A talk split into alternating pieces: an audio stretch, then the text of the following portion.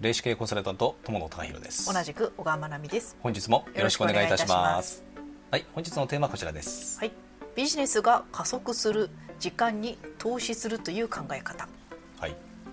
えー、と人生ってやっぱり時間って有限じゃないですか、うんうん。でやっぱりねあのビジネスしていくんだったら、うん。やっぱりねその限られた時間っていうのを有効に活用したいそうね。そう思いますよね、うん。でやっぱりねその人生でね後悔することってうん。やっぱねいろいろあるらしいんですけども、うんうん。一番大きいのってうん。何かっていうとね、うん。あれやっとけばよかったというやりたいのにやらなかったうんっていう後悔らしいんですよ。であの、まあ、とはいつねやっぱりビジネスやっていく上で、あのやっぱり圧倒的にねやっぱり必要なものって、えー、とそのノウハウとか知識とかあとは資金力、うん。うん。まあ、スキルもそうですね、うん。うん、っていう部分がやっぱり必要だったりするじゃないですか。うん。で自分が得意なものが全部、ね、自分の中に揃ってればいいんですよ、うん。そのビジネスに必要なものとしてね、うん。ただそうではないっていう現実があります、そうね。うん、じゃあどうしたらいいのかうん。ってなるんですよ。うん。そしたらば例えばね自分にない、まあ、例えばねホームページを作りたいんだけども、うん。自分にはそのスキルがないけどアイデアを持っている。うん。ってなったらどうしたらいいか。うん。お金を出して外注する。もうこれしかないんですよ。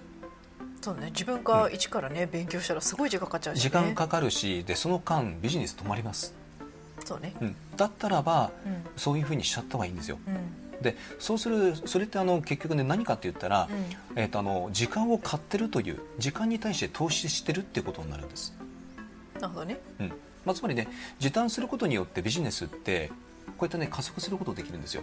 だってうん。ホームページ作るのに、うん。ね、一から、ね、ワードプレスを学んだりとか、うんね、そういうあのデザイン関係を学んだりとかやってたら、どうだろう？出来上がるのにやっぱりやっぱり最低でも1ヶ月。で下手するとやっぱり1年ぐらいかかっちゃう場合ってあると思うんですよ。うん。であれば、うん。あの自分がね、えー、とあの手書きでいいからそのこんなイメージであの作ろうと思ってるっていうものを元にして、うんえー、とがあのそのホームページが作れる方に、うん。ね、あのお金を出して任せちゃった方がいいです。そのねね、その間自分が本当にやりたいことがまたできるじゃないですか、うん。うん、やっぱりそれが一番なんですよね。もう時間を買ってるねそれはね。そう。うん。だからこのね時間に投資するっていうものは、うん。まあ、具体的に言ってしまうと今みたいなね、うん。外注もそうです、うん。であとはね、えー、とシステムとかツール、うんうんうんでもう一つ情報です。実は情報ってすごくね最強だと思ってます私。まあ例えばね、うん。えー、とあのノウハウもそうですし、うん。まあ具体的に言っちゃうとね一番わかりやすいのが情報っていう意味では、うん。ビジネス書です、うん。うん、書籍。うん。本です。うん。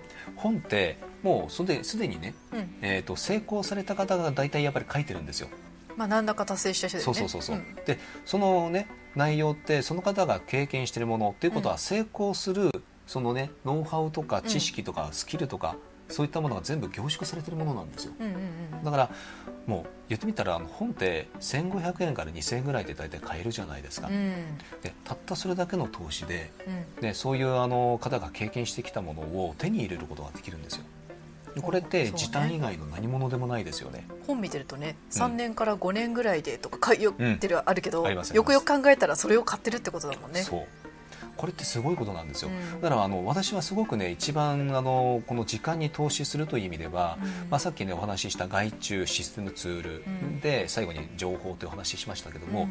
一番どこにお金かけたらいいかって言ったら私は情報だと思ってます。うん。でもちろんそういうね書籍というのもありますし方法と方法として、うん。あとはセミナーに出向くとか。うん。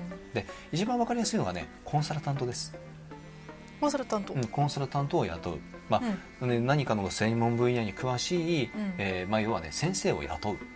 あだから例えば法律の専門家だったら弁護士、あうん。うん、あの税金関係とかね、うん。そういう部分だったら税理士さんとかうん。会計士さん、うん。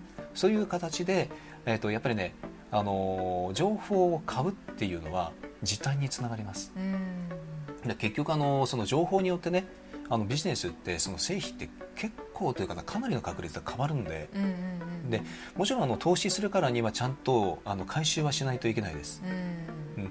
まあ、結局ねあのビジネスっていうのを知ってるかどうかうん。これすっごく大切なので、うん。あのやっぱりそこに尽きるんですよね。うん。うん、で、えー、とやっぱりその知ってるかどうかっていうところが情報という部分につながります。うん。でその情報特にね見えない情報ってうん。投資ってなんかちょっとねあのしづらいというか、うん。